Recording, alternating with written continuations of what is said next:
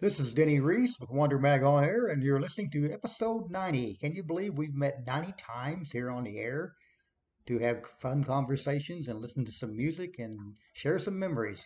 You know what? It really has been a fun ride. I really enjoy being with you. And this week on our show, here in Grayville, Illinois, we have a hometown person who will be talking about some of his memories as well as what he does at the American Legion now that he is the commander, and that is Jerry Horton. I talked with Jerry, and you can be listening to that interview here in just a few seconds.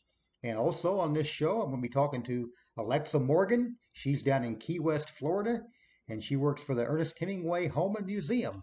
You know, there was a recent documentary on PBS about Ernest Hemingway, a Ken Burns documentary. He does some very great work, and I I enjoyed it. I've seen a couple of the installments, and there's one more to go for me. So that's our show. We're going to have some songs along the way, and we hope you all will stay tuned for Wonder Mag on Air, episode 90. Got Jerry Horton here with me today, and Jerry Horton is the now the commander of the Grayville Legion, which is James M. Helm, Post 696, right, Jerry? Yes, that's right. And um, you took over the commandership. Uh, we'll talk about that a little bit when you did that and everything, what's going on. Uh, the shape of the building on Mill Street is um, it's disturbing. Were you shocked when you saw how much our Legion had deteriorated, Jerry? Yes, I mean, we went, it took us a while to get the keys to go down there and find out what it was like, but Right. it, it was just totally devastated. It's water damage beyond repair and, uh, all the old pictures and, uh, Which there were a lot of lot, lot of lot of old antiques and pictures Yeah. and guns. Yeah. All molded and just, it was, it was, it was heartbreaking to see it like that. Yeah, of course it was, and of course you you, you had a long association with the Legion. Right. I've been uh, be 25 years, and uh, you know I'm one of the one of the fewest in the years because we've gotten a lot which we got awards that I've got to hand out for a member that's been there 70 years and one that's been there 50 years. And it, it that Legion, I guess, had been um, more or less inactive for a long time as far as you kept it kept kept the charter, which I'm glad you kept the charter because now you're trying to build it back. Right, and I think they uh, quit going in the building in 2004, somewhere around that. which is a long time. Yes, it is. And uh, you know, it surprised me that, uh, the members kept paying their dues with no place to meet, but Mhm. I'm, I'm sure glad they did.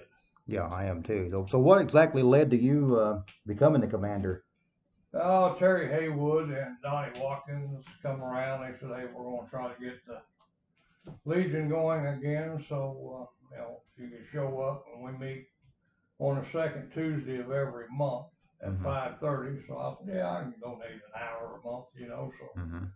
We got up there and then they started talking about getting, uh, Now you were meeting at the VFW at this time, right? Right, Yeah. right. We used the VFW's place and, uh, we talked about getting officers and all that, so we got with the past commander and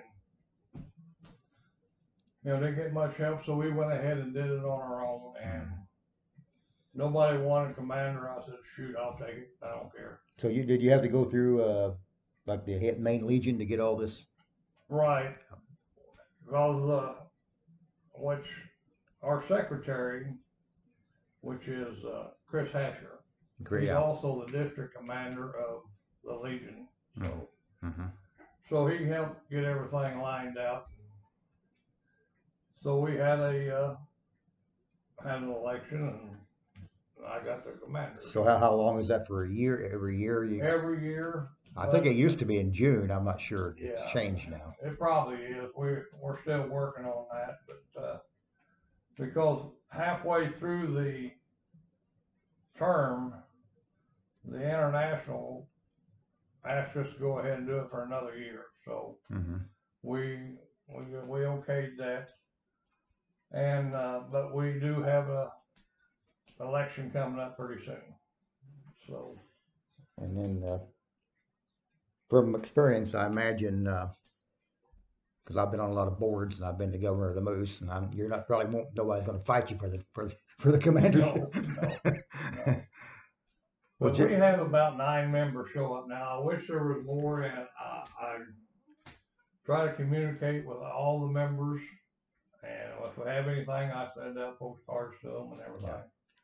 So, you know, it'd be better if we had our own building, but we don't at this time, but. you have a building, but it's not it's not usable. Exactly. So, but if you completely, I mean, you, you still have the property, but uh, Yep. you basically the building's not. You just washed your hands of the building, right? We, yes, we have in a way, but we have put in, uh, for a grant. Yeah. To get the thing tore down and a new one put up, hmm but with this COVID All that hit. But stuff, it's put everybody, you know, they're, they're using that as an excuse to drag their feet. there couldn't have been a good time, but it happened at a very bad time. Things, Yes. things have started to kind of improve. We we thought, and then all this happened. But you Right, you, you really kept you persevered. I've I've come to one of your meetings a couple months ago, and and and you're doing. We're going to talk about some things you're doing for the community. right. But Jerry, for for people listening that may not know much about you or who you are, uh, tell us about your family and, and, and your, your life in Grayville. You, you're a lifelong resident of Grayville, aren't you? Lived here all my life except for the six years I was in the service. And we want to talk about a little bit of that too after after we talk about your family and you have a couple sons. Yeah, I got two sons. Well, I married Frida Robinson. She's uh, she was born in Texas, and her family moved to Indiana, and I worked with her dad in the oil field. And Mm-hmm. I aggravated him every time. Every time I did something stupid, you know, he was around to laugh at me, and I was aggravated. yeah, you, are, you, are you saying you did you, you did something stupid, Jerry? Yeah, yeah, really. But uh, I aggravated him about uh, I'll just go start dating your daughter and marry her, and he, um, yeah, Yeah. you know. But yeah, we've been married be 41 years in November, and we got two boys, JD, Yeah, which is with the uh, He's on Gray Township now. He's on Gray Township. yeah. Chief supervisor, isn't he? Yep. Yep. And uh, Daniel, he's a sergeant in the National Guard. He works over at the Armory, Oh, he does. and uh, they're both married. JD married Mickey Jones, and they've got hmm give us three grandkids, Rebecca and the twin boys, Will and Alex. Yeah. And Daniel married uh, Casey uh, I believe her maiden name was Barnett, and, uh, they give us three grandkids, Evelyn, Now, where, where, where do they live now, Jerry? who, Where they live? they live at Wadesville. Wadesville. Yeah, he lives in, there, he works in Evansville. And he just had, we got, a- his last son will be a year old, at the end of the month, Mhm. that's Benjamin. But, uh, JD, of course, was he. We've had him on the show. He he ran for mayor, and and uh, he he does a lot for the community, is it yes, same as you do? yeah, he, he's more into the political end than I am. Yes, you know, uh-huh. but, uh, He knows all that, and he's got, he knows people in Springfield and all. He may decide one day that he wants to run for mayor. I, I I thought he had a good chance, and I supported him. Just wasn't the right time, I guess. Yeah, yeah, it was just wrong time, but maybe he will again sometime. So, what was your main occupation, Jerry? For years, I know I used to drive a truck because I used to see you once in a while run into you different places. All right, I drove a truck for thirty-eight years, uh, seventeen and a half with Roundy's down Eldorado, Mm-hmm. delivering groceries. Driving groceries, yeah. And, you know, that, that hurt me whenever they closed that down due to the fact that, uh, I did a lot of mom and pop stores.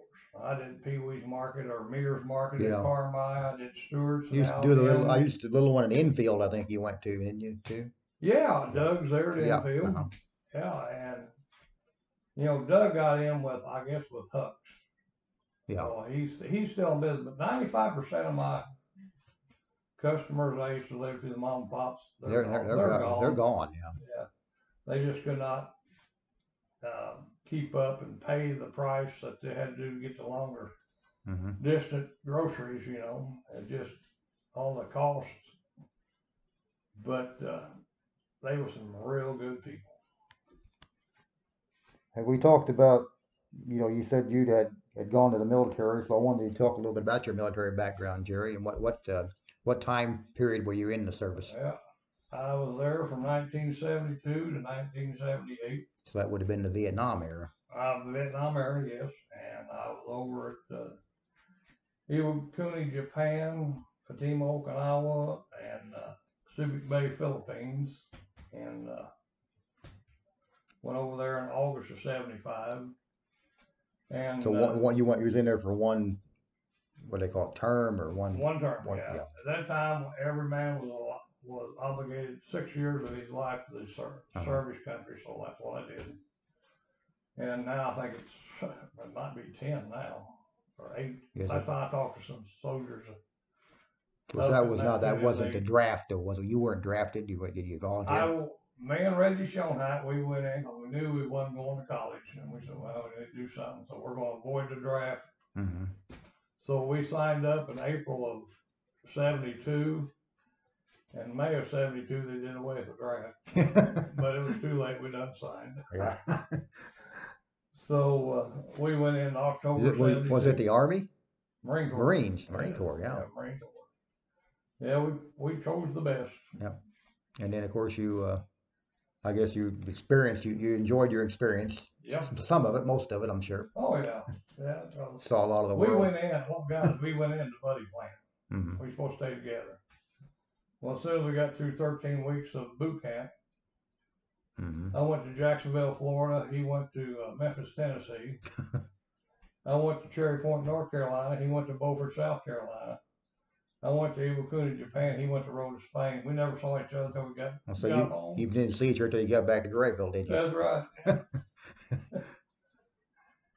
Yeah. So, uh, But yeah, I worked on, I was an electrician on the A6 intruder. Oh, were you? Yeah. And the first outfit, which I wrote about in uh, the last, last uh, Veterans Day, in the paper about losing some, losing some comrades in, in arms, you know. Mhm. They had a, I hadn't been overseas a month, and my old outfit, VMAT 202, had a plane crash, had one go down and killed all twenty-six well, soldiers on board and, you know, I was well acquainted with four of them and, but it just, you know, something you gotta get over with. We sat over and we, it, it was two weeks before they notified us on who, who was in, the- on the aircraft, so. But, I mean, you got and we had good times in, in the service, and those was one of the bad times whenever you lose. You lose friends and Right. officers and comrades in arms, you know, it just, The Vietnam War was wrapping up at that time, I guess, sort of. we pulled out in May of seventy-five, but we were still getting stuff out after that time. Mm-hmm. But, uh, you So that's, you, you were there for some cleanup. yeah, we, I went over there, I don't even know where I went, but, Mm. 'cause we had to go get three planes. Cause A six was a five million dollar aircraft, Mm-hmm. which, that was a lot of money back then. Oh, yeah. Now five million probably wouldn't even buy an engine. And, uh, you know, we got out and we got two planes out real quick. One plane we had trouble with and stuff started blowing up everywhere. So we hit the pillbox and when I was going in, a rock or something hit me in the head and, Mm-hmm. you know, scratched me. Gunny had the same gunny there as I did over. Other than that, were you, other than that, you weren't wounded during the, all your time there? Pardon? Were you wounded in, during your time there besides that? Well, I don't call it wounded. Not wounded. Just a scratch. Just a scratch, yeah. But uh, Gunny, he was looking out the pillbox to s- see where they were at, and they scraped and a piece of sand went and hit him in the eye. Mm-hmm. So he fell back, and the corpsman got him and patched him up, and just like it started, it ended. Mm-hmm. Well, we went out and we got the plane going. We set it off. We jumped on the C-130. and We come back to the Philippines, and they took us up to the sick bay, and they, they just iodine and band-aid on me. Uh, They kept gunning. Next morning, we, I go to work. Staff sergeant says, "Hey, Corporal Horton, you need the colonel's office." I said, "What for?" He said, "I don't know. I just follow orders, and you will. Get up there." I went in there, and there gunny was, his eye all patched up and everything. And I said, "What's going on, gunny?" He said, "I don't know." So we get called in the colonel's office, and he uh, tells us how brave a men we were and all that. Mhm. But since we was out, legally out in May, we wasn't entitled to Purple Heart and all. And all. Colonel, it was just a scratch. And he said, well, you'd be surprised how many Purple Hearts was given for paper cuts, sticks, Hmm. because the office helped one It's, of their medals. some too. of them want that, Yeah. you know, some, so a lot of, people- a lot of them don't care about the medals. Yeah, because it, it's it gets me because if you watch MASH, I thought we watch it all the time. Yeah. When Frank Burns got the Purple Heart for actions, you know, shooting himself in the foot, you know, but and it was just a nick, you know, Yeah. but uh, I guess that happened in real life, Yeah. you know. But anyway, they told me I got a 96 hour pass to Manila, so Mhm. I was up packing to go to Manila. And Gunny comes in, he says, Well, Horton, we'll see you. I said, Where you going? He said, States. Hmm. I said, All right. He said, No, I'm going as a civilian. And he had 16 and a half years then. Wow. So they, He left three and a half years getting his 20. so they discharged him. They said that the uh, Congress let the Marine Corps know there's no place in the Marine Corps for a one-eyed gunnery sergeant. So they gave him a medical Wow. discharge. So it, but did it actually put his eye out? Yeah. It did. Yeah, This- it went right dead center. of The, sand? just like a bull. Yeah. Just a piece of sand. I mean, Wow. It's just a freak. Did you ever, did, did you keep in touch with him over the years or not? No, no. Whatever happened to Johnny? Hicks, he probably, uh, he was from Pennsylvania, but Yeah. I'm sure he's long gone now. Older than you? Of course he was in Oh, yeah, Yeah, eighteen years you said. Yeah, he was probably in his late thirties, middle thirties, something like that. Have you gone to any reunions or any kind of, No, I keep looking in the Legion magazines for, uh, for a five thirty-three. I got discharged from five thirty-three, VMAT. uh-huh, And, uh, I keep looking in Legion magazine for the reunions. They haven't been there yet. But that was a weird thing. I got something over here. okay. I believe it's over there. My son got me a A6 intruder. Just a little scale model of it. And, uh, here it is. Nope, this ain't it. I don't know where it's at though. That's Give me a one. minute. That's one of them. Okay, we'll take a quick break while Jerry Yeah. looks for that. I want to mention another one of our sponsors, and you know we can never thank our sponsors enough because they're the ones that make this all possible. This one you may not have heard about too much, but you're going to be hearing about them on our show. And it's Outcast Airbrush and Graphics. They have two locations in Grayville and Olney. The Grayville number is 618 445 7976. In Olney, you can call 618 395 1340. And they wanted me to tell you you're welcome to come into the coolest place on earth where imaginations run wild and ideas come to life. It's Outcast Airbrush and Graphics. They specialize in custom made apparel and specialty tees. They take pride in what they do to bring you a good quality custom made product from airbrush to graphic tees, cornhole boards, vinyl stickers, and so much more. You can stop into either one of their locations. It's Outcast Airbrush and Graphics, 112 East North Street in Grayville, Illinois, 62844, of course, 618 445 7976. Or you can go to Outcast Airbrush and Graphics, 206 West Main Street in Olney, Illinois, 618 395 1340. And we thank them for all they do for us and all they do for you. So this model Jerry just uh, showing me here, I'll, I'll get a picture of it and get it on our, our website and Facebook so you folks can see it. But it's nice, Jerry. Yeah, that's the A6 intruder. A6 intruder. But one of the boys got me that for Christmas. And after unwrapping all the gifts, I got there and examining it. hmm And I said, Did you order this special? They said, No, why? I said, This is the outfit that I was discharged from. Did they not know that? No, no, they did not know that. This is 533, the, the, So you rode in one of these. the squadron that I got Yep. discharged from. Yep, that's it. Wow. And before I went overseas with 202, I was stationed, or I was stationed at 202. Uh-huh. I believe he's, aren't you related to Jody Reynolds? Yes, she was my cousin. My dad's cousin, first cousin. Yeah. Okay, well, this man was your relation then. Cause I was, uh, um, I believe it was in 70, 74 maybe. We got a new CO at 202 and it was Colonel Jerry Marvel, Yeah. Jody Reynolds' cousin. hmm and uh, we had a beer bash, and uh, he uh, we he introduced himself to everybody and talked to every soldier in our outfit. And I guess he had did his research on me because he said, "Hey, he said you're from Grayville." I said, "Yes." Well, I was born there. I said, "Really?" He said, "Yeah."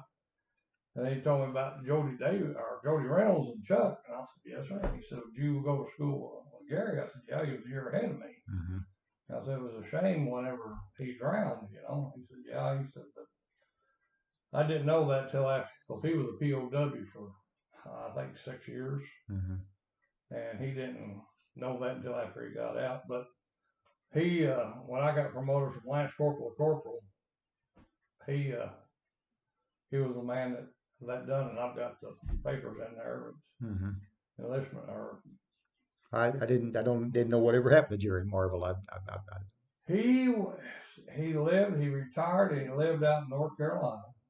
And I talked to Jody one time, and I asked her about him. And he went to Pensacola and got his physical. hmm And on the way back, he stopped and got a hotel room and went to bed. and Never woke up. Oh, I didn't know that. Yep, I mean it was a shame. He was a he was a good man. His mom and dad lived here, I guess, till they died on, Did on, they? on Commerce Street. Yeah. I didn't know that. Uh, 'Cause he moved to Evansville mhm. when he was a kid, but they moved back there. They must have moved back. Yeah. I did. I didn't know that. Dick Marvel, and I'm not can't name can't recall his wife's name right at the moment, but Yeah, because he used to tell, I had guard duty, I was corporal of the guard. He, he come around, he was telling me about when he was over in, um, mhm. as a captain.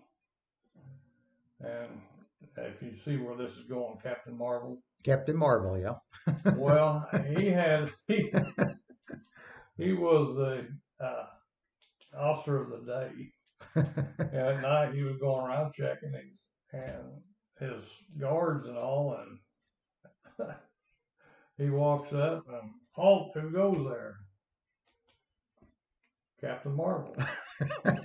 yeah, I'm Captain America. Get on the deck. He said, on the deck and that. He said, but the soldier was doing his job. Yeah, right. Because I couldn't do nothing but laugh about it. So we talked about uh, you talked about that grant, Jerry. Uh, so how how do you guys find out about that grant? Well, that is thanks to Terry Haywood. He, I don't know if he got with David Jordan or how the subject was brought up, Mhm. but we had to do a lot of stuff in a short period of time to get qualified for that. And you got you've got deadlines on all those grants. yeah, and thanks to Terry and you know all the guys in the in the uh, post, we met the deadline, and now it's just a waiting game. So yeah, it's just uh, when- you don't know when they're going to let you know anything. It's you say it's everything. last I heard, Terry got with them, and uh, he said it might be in July. July of this year. Yeah, and that's well, that's uh, that's 13 months since we filed. You mentioned. and there's another guy helping us out there also from Grayville, Mike Gill. hmm He works up there at Albion. Does he? Yep. You mentioned, uh, of course, you, you, some of the guys that's on the board with you on the Legion, and you, Terry Haywood, He's the number two guy. Don Watkins, is Then Donnie's the number three guy. Mhm. Then we got Chris. Chris Hatcher. He's a sap. He yeah, Chris Hatcher, and uh, Steve Morgan. He's sergeant of, I of know him. arms.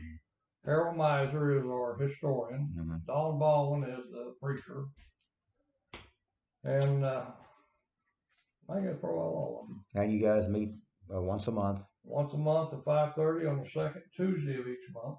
using the VFW right now. For your- Right, we are, and we're splitting the cost. We know we don't, we want to pay our own way, so we're splitting the cost of the utilities every month. And you've got to, you was going to name some things you've done for you, like people you've donated to, and Right, we like, like I say, when we start, when we got took over and got the checkbook, we had thirty-two dollars. Yeah, we couldn't do much of that. so- no, not a lot. So uh, we did a couple. Well, we did a bucket, uh, bucket brigade up there at the four-way stop because we had. They were still charging us insurance on that building. hmm So and we had to come up with two hundred dollars I plus have thought for you that. had, you had a heck of a claim on that building if, Right. if you claim, ever turned it in, if the insurance was paid up. Exactly, and plus we still had utilities. That, yeah, so that's the first thing we did when I took over. We Get- shut the get, utilities get off. those turned off. So, and got everything paid off. And like I said, we had a bucket brigade, got the insurance paid, and uh, then we had the money. We said, "What are we gonna do?" We said, "Well, let's help the community." hmm You know, and that that is one of the things that we that we're striving to do. Let people know we served our country. hmm Now we want to serve our community, Right. and we want to help all we can. That's the main. That's the purpose of these clubs. You know, Yeah. these in these little towns. Exactly, because you know we we don't have a bar, and we don't. hmm You know, if, I don't know about the other members. You know, if I drink a beer, I drink it at the house. You know, and. I don't don't drink in front of my grandkids or all that. So, hmm but you know, we want the kids out there to look at us and say, hey, you know, maybe we can be like them guys.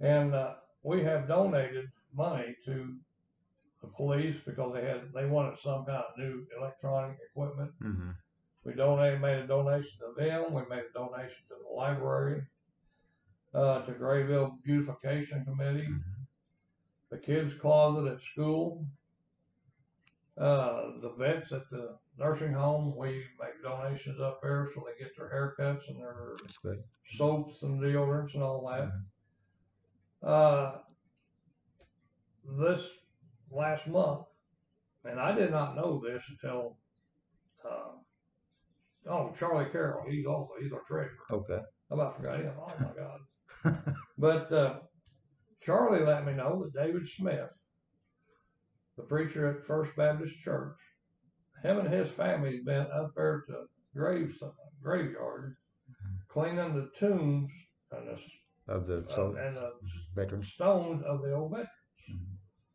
And the stuff he uses is not cheap. Mhm. So we made a donation to him.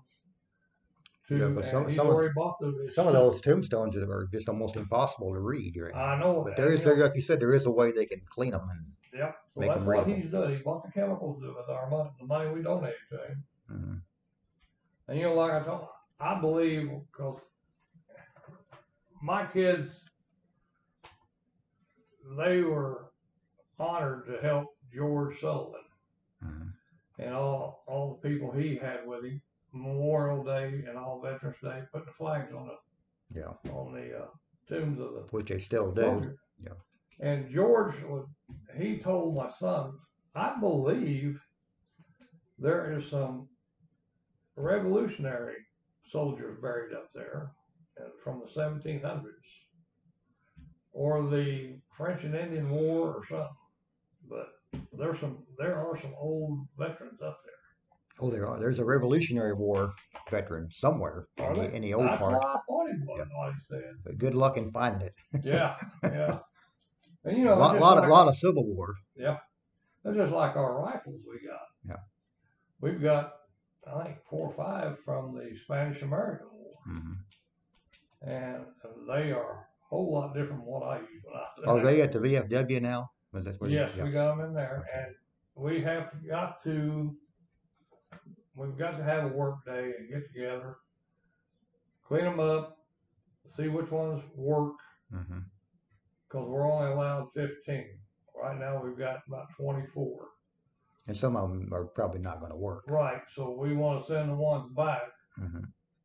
Well, the, the ones that don't work, we'll send them back. And hopefully someday we'll have an honor guard, and we'll be able to do the do the um, last rites up there. Yeah, for all I, I uh, veterans. year or two ago, I was at the cemetery on Memorial Day, and it was I think George's son was there taking the flag. He had put the flags up a few days earlier and was taking them down. And Ryan or uh, Jim? um, is not Ronnie his son? Ronnie, yeah. And we talked, and I said, "Where's your help?" He said, "I'm it." Yeah. Uh, I guess he was doing it by himself, so I don't know who you talked to, but if anybody listening, Memorial Day's coming up, they'll be putting flags in the cemetery. I don't know who you who you talk to, but uh, I'm sure they could use some volunteers Oh yeah, because that year he was doing it by himself. yeah. One and, and he's That's too much. he's an older man. man too, so Yes. Yeah, he's older than me. but he he was de- definitely uh, he he said I try not to miss a grave. He's got I guess Right. he must have a list or a map or something. Where he, Yeah, because we used to do it with the uh, Cub Scouts and Boy Scouts. Mhm. They used to help. Of course, we you, you before you well they still put them in the cemetery, but years ago where the library is now, they used to put, do- put the crosses up, but Right. that was a major job. I don't. I don't know why they quit that, but I've got my uncle's crosses downstairs. Oops, sorry. Are we back on? Yeah, we're going here. Okay.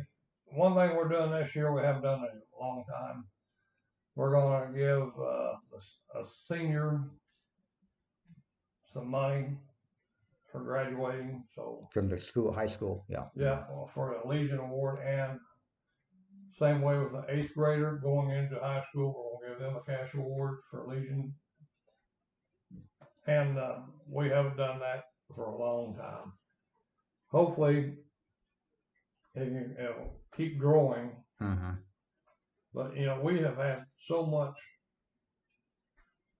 help from the community when we did our pork burger sales. That was something Steve Morgan come up with. And uh, this last time we had pork burgers and bratwurst, Mm-hmm. and we raised over two thousand dollars. It's by donation only. And this community is very generous. I mean, they just Very without gen- them we couldn't do anything. It's it's a really generous community considering it's also pretty hard hit economically, you know. It is. Yeah. I mean, shoot. but they always come together to help people, don't they? Whenever Yeah, they do. And that's what's good about small community, small town. That's why I love this town. I mean, it, I would bend over backwards to do anything for this town. But you know, there's good points and bad points, so it's just like they, uh, told me in the service. You know, you look over the bad points because, you know, if you got a bad officer, you salute the rank, you don't salute the person. hmm And that's just like our community. You may not like the person, you're not saluting that person, you're saluting your community, and you're helping your community. So you don't need to harp on, you know, the bad points of some people. Well, it's been nice talking with you, Jerry. We've been we talked about getting together last winter, and you know, and then of course, everything's going to, you know, but there's always always time to jump in and help. And the American Legion has been a big big part of this community. Almost lost it. We almost lost it, Jerry. Yes, we did. I mean, it was bad. It would have been a bad thing. Oh, that's another thing I forgot. Mhm. We are supporting an American Legion ball team. I didn't know it, but it's out of Mount Carmel. Uh, it's Sid Gross's son-in-law, Shay Smith. Uh huh. Yeah, I know him. Okay, he's got the uh, Grayville American Legion ball team going. And you've got you're involved in that. We're involved in that. Yeah. Know, like I told them, they have fundraisers and all. I said, hey, if you need any help, give us a call. We'll come up and help you. Yeah. So, uh, yeah, we've, we're, we're trying to get things back going again. And you know, nothing. Baseball, the American Legion Baseball, there's only like 17 in this district. Here we go again. We, yeah, great. Jerry, if you anything else you want to add before we close, or not, I want to close with a statement I wrote for you. Yeah, um, I just keep helping us help the community. That's all I can, Yeah. I've got to say, you know, just. And we appreciate everybody's help and everybody's income and everybody's support So if you want to American want to Legion. help, you can get a hold of Jerry Horton or one of the other guys you mentioned, or Right, or any of us. come to one of the meetings, I guess, and sit in. Yeah. Or you're welcome anytime. Yeah. So I want to say thank you, Jerry Horton, for your service to this country and for stepping up to help the James M. Helm American Legion remain a vital part of the community into the 21st century.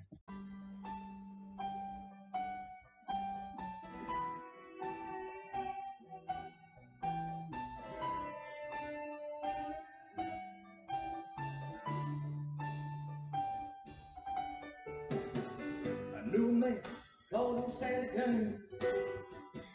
Few folks even knew his name.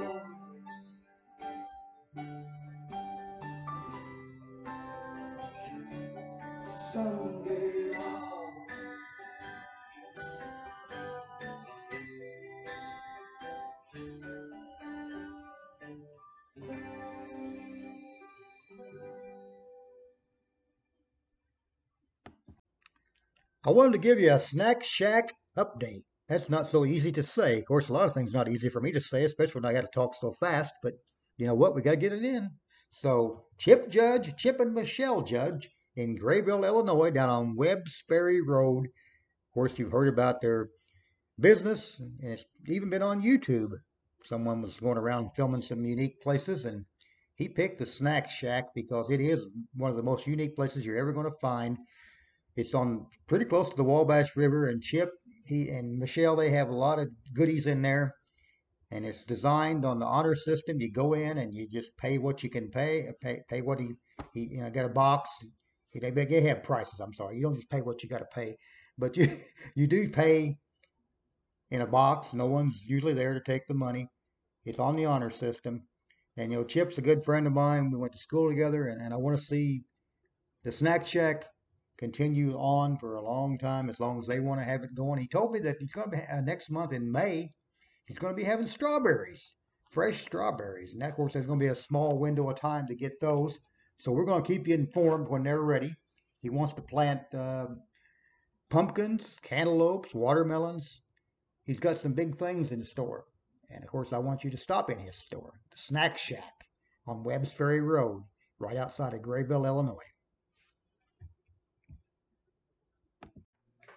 I want to talk to you for just a minute about our sponsorship ads. And we're doing things a little bit different now than what we've done in the past because my time is so limited, and I know everyone out there in the business community is hurting right now in these hard times. So we've come up with a deal I think anybody should be able to uh, take advantage of. Uh, it's only going to cost you $20 a year and a business card. Yes, my overhead is pretty low, and I can do it right now at $20 and a business card. Now, this is going to get you some mention ads in rotation on our Wander Mag on Air radio show, internet radio show, and also on our Facebook pages. We have two or three that we advertise our show on and different things going on within the Wandering Press. So, folks, I hope you can take advantage of this, and we're going to be talking about it from time to time on here because I really want to work with you and I want to keep advertising some businesses and, and, and keep my show going because you know, I don't need a lot of money to keep it going, but I don't want to do it for free because you know my time's worth something too. So if you want to get a hold of us, you know how to do that. And if you don't, I'm going to tell you right now. You can just write to me if you still like to write letters and send a check with it for twenty dollars and a business card, or you know it's Wandering Press, Post Office Box 153, Grayville, Illinois 62844. That's Wandering Press, Post Office Box 153, Grayville, Illinois 62844. Or you can call me, Denny Reese, at 618 375 1367. That's 618 375 1367. And I'll come see you wherever you may be located. And you want to email me? Do that at wandermag2003 at yahoo.com. That's W A N D E R M A G 2003, the number, at yahoo.com. And I, I don't know, I'd like to keep this going for a long time because I think I can right now. I don't have, I'd like to build a studio someday, and I probably will with your help and support. But right now, with all these hard times going on, I think this is the best deal we can do for you. twenty dollars in the business card. We've already got some people signed up, and you pay your twenty dollars, you're in for a year. We won't bother you, we won't call you and say, hey, we may want updates or want to know what's going on with your business. If you want me to talk about something on the air, I will. But right now, that's that's the way we're doing it. Twenty dollars and a business card. Be a member. Be a sponsor of Wander Mag on air. Glad to be talking to Alexa Morgan this morning, and she is going to tell you who she is and where she works. Yeah, my name is Alexa Morgan, and I'm down here in Key West at the Hemingway Home and Museum. So the house and museum where you work is the one Ernest Hemingway lived in, right? He lived in Florida. Correct. And how, how what years did he live there? Um, he came down to Key West over um, in the late 1920s, and him and Pauline purchased this home at 907 Whitehead and lived here for about 10 years. Okay, so this would have been like 1950s, The 30s. Okay, so that far back. I, I, I was somehow I watched a couple of uh, segments of the documentary, but I, I sort of got the time frame mixed up. Uh, do you know what specifically he wrote? He was working on while he lived in Florida. Probably would have been something for whom the bell tolls, right? Correct. So the bell, um, the Green Hills of Africa, Snows of Kilimanjaro, Have and Not. So those are some of his uh, not really later works. Um, how, but, but how long you, you see, did you tell me he lived there about 10 years? So he was about by the 40s he left sometime in the 40s. Yeah, at the end of the 30s is when him and Pauline uh, were getting divorced, and then he got with Martha Gellhorn. Oh yeah, the correspondent. Yeah, that's when he married her. Where where they did you know where they lived? Did they they just travel around the world? They traveled, and they also lived in Cuba. In Cuba. Okay, so that time Cuba was was was okay to travel to. I think I read where they were going to film some. Some, some wasn't this documentary, but they were going to go over there and film something in Cuba where Hemingway lived for some kind of a movie or documentary. Okay, yeah, probably. So you you uh, how long have you worked there, Alexa? I've been here since 2016. Was there anything that drew you to, the, to that job, or just again. was was there anything that uh, particularly drove you to that that job? Is in, interest in Hemingway? Oh yeah, I mean, being uh, born and raised in Key West, Hemingway was always a, a known uh, Key West uh, history for us. Oh yes, so you're you're a native of the Key West. Well, you said he was married to Pauline while he lived in Key West. Could you tell us a little bit about that? Would have been his second wife, right? Correct. Do you know do you know much about her? I mean, his relationship with those two? Uh, yeah, he met Pauline when he was married with Hadley, and they were living in Paris. And then from the from there, uh, he got divorced with Hadley, got with Pauline. By the time they got over here to Key West to up a car, she was pregnant. They bought a house. And that's is that that's, is that the lady? Is that the one he had kids by? He Had a couple sons by, or three sons, or one, two sons, wasn't it? He, he had one son with Hadley and then two sons with Pauline. Okay. I was surprised in watching that documentary to find that uh, one of them, Patrick, is still living. Is he the only one? Yes. That's, that's what I would have thought. He, he he would have to be maybe ninety, Yeah, I'm not sure how old he is but but he looked he looked pretty good. I'm not sure when that was filmed. right. Yeah, I'm not sure either. I assume recently. Of course, Ken Burns is he's he's known for taking his time, and, and he's. I, I thought it was an excellent documentary. We're going to we're going to ask you a little bit about that too. You, you're just like me. You said you you've seen the first two parts right now, but I might have skipped the question here. I wanted to ask you about what I get about Ernest Hemingway. Is he basically created a myth, and that he was became Ernest Hemingway? So how do you separate the man from the myth?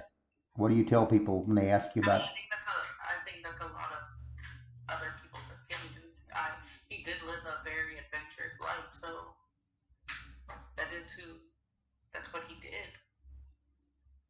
Okay. He, he, he, he, he lived life to its fullest with his travels and Oh, he sure did, yeah. But you don't you don't think that he ever just tired of being Ernest Hemingway and just wanted to be uh, settle down and I think that might have been what he did when he went to Idaho. Do you think? Uh, uh, maybe that's just with age, you know. Yes, yes. He because he how old was he when he did finally pass away? He, yeah, and he was always, uh, you know, still hurting. He always had those injuries, and Mm-hmm. I'm thinking he was he was early was he like early sixties when he when he uh, passed away. Of course, we know we know how he, he committed suicide, but I mean, he, I think it was Yeah. sixty one. That that's when he passed. Yes. Yes, I, I think he would have been. I think he was born in eighteen ninety nine, so he would have been like early sixties. Yep. That's what I thought. Okay. Well, what's on display there at the museum?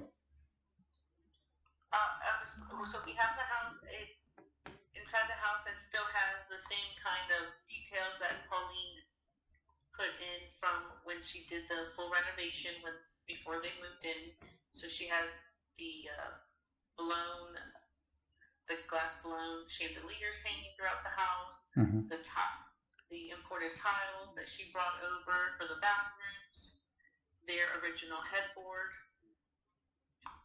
And then in the writing studio, we have displayed his one of many of his uh, typewriters. Okay, so he he typed, he used a, a man, was it a manual typewriter, I guess. Yeah. Yeah, he was uh, quite a quite a writer. I mean, and then um, I just wondered what what would have been his uh, if you know and maybe you don't know. I mean, you, you you mainly deal with the Key West home. I'm not just want people to think you're an expert on Hemingway, but I think you probably have studied his life. And I, I wondered what was his last book he that he wrote. I, I don't know myself. Um, if you don't if, if you don't know, that's fine. that's what, yeah, I know like the la- one of the ones towards the end was that he's most famous for is the Old Man in the Sea. Yes, yes, a novella, wasn't it? Yeah, because that was in uh, 1952. He he won a he won a prize. It was a Pulitzer Prize or something for that. Yes. Very Yeah. Yeah, he got the Pulitzer Prize in uh, 1953. been filmed about three three or four times, which is um, it's a very good. I like the you know Spencer Tracy version. Anthony Quinn made a version. Uh, it's sort of unusual because it's basically almost uh, it's not really a one man uh, show, but it's it's a lot of it is when he's out. He's just out in, in the ocean trying to catch this big fish, you know. Yeah. But it's just so well drawn and well written. I want to tell us while, while I got you on the line, and people always ask this, and I know there's supposed to be some descendants left there in Key West at that home, and the, the famous six-toed cats. Yes. So he, he was always an animal lover. Mm-hmm. He was always an animal lover, but um, and always had you know was feeding cats. He was his boys were gifted a kitten um, that they named Snow White, and throughout the time of living here, you know, his Mhm. famous one of his famous lines was, you know, one cat just leads to another. Yeah.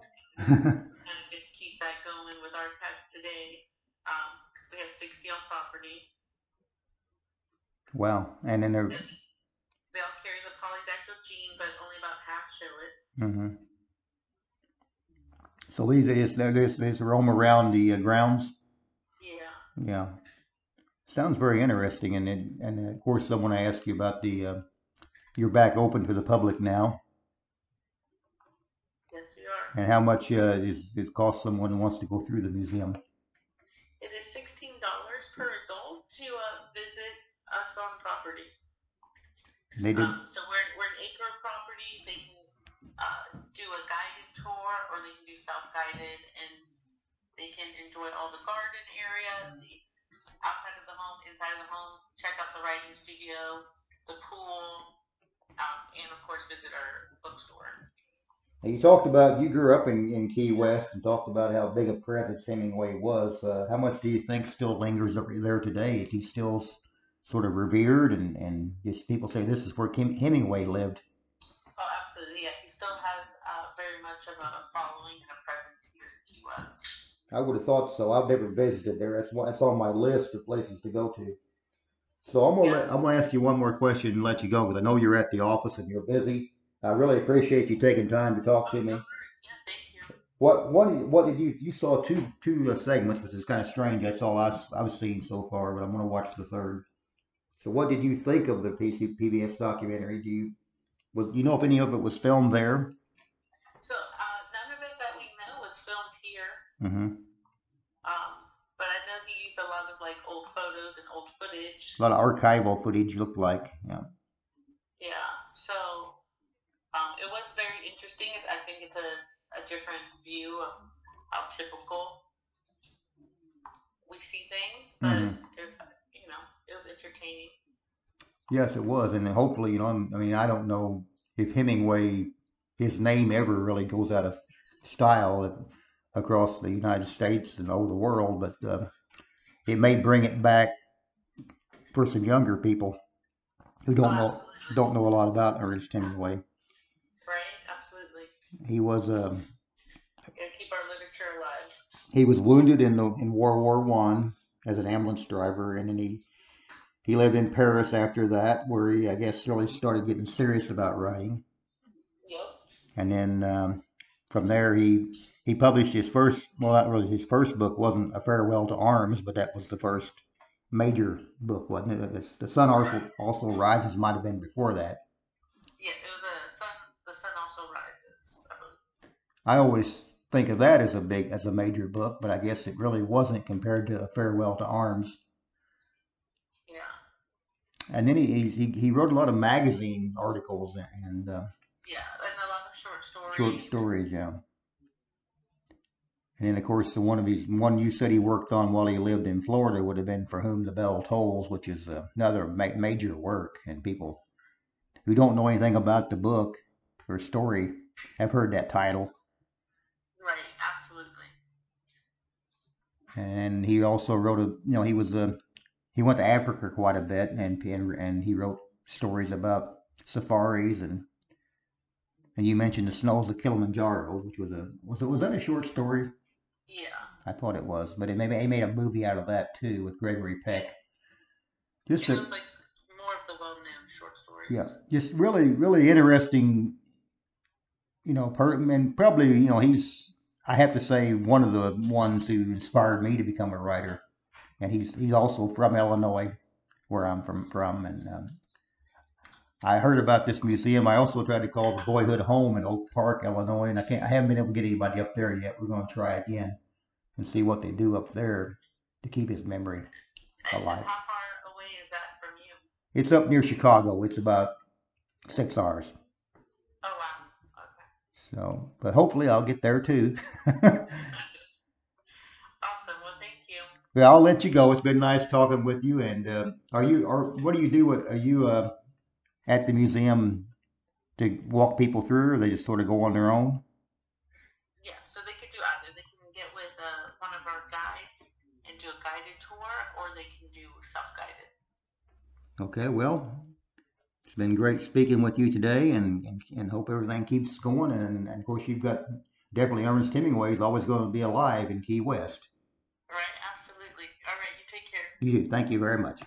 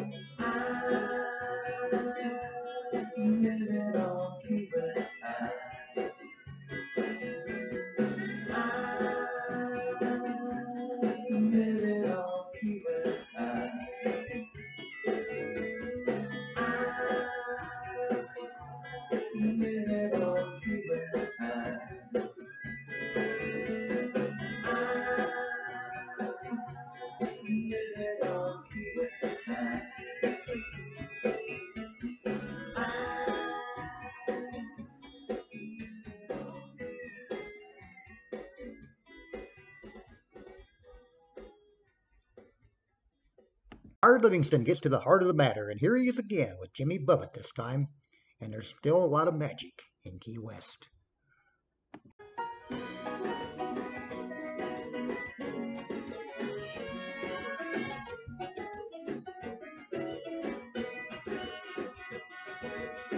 Can you imagine Austin Digby on? When he laid eyes on the paradise, he stumbled on.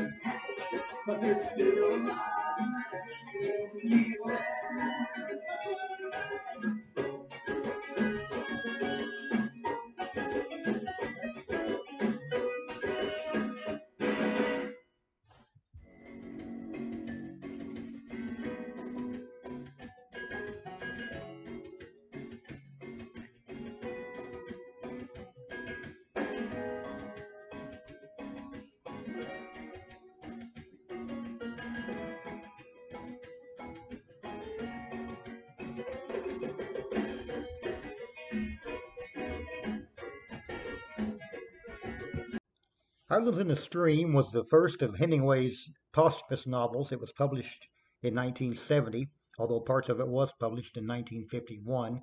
It was originally going to be three different books, a trilogy, but it was all uh, sort of pinned down to it's one book, and Islands in the Stream.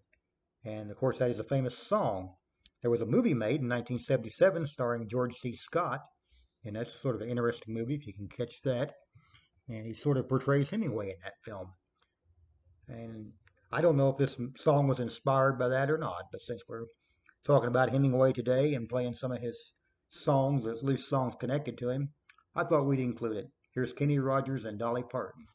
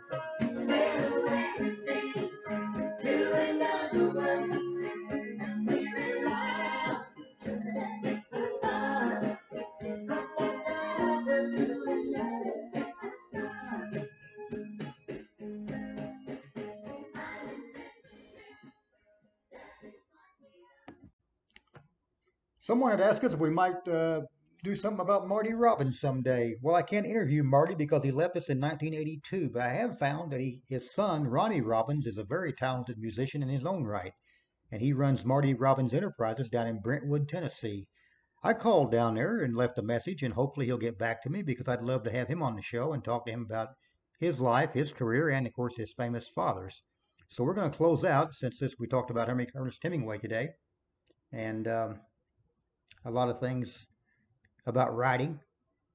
And of course, Marty Robbins, someone's wanted to hear Marty Robbins. So we're going to tie it all together and end with a Marty Robbins song that could have something to do about writing if you read between the lines, the story of my life. Take care.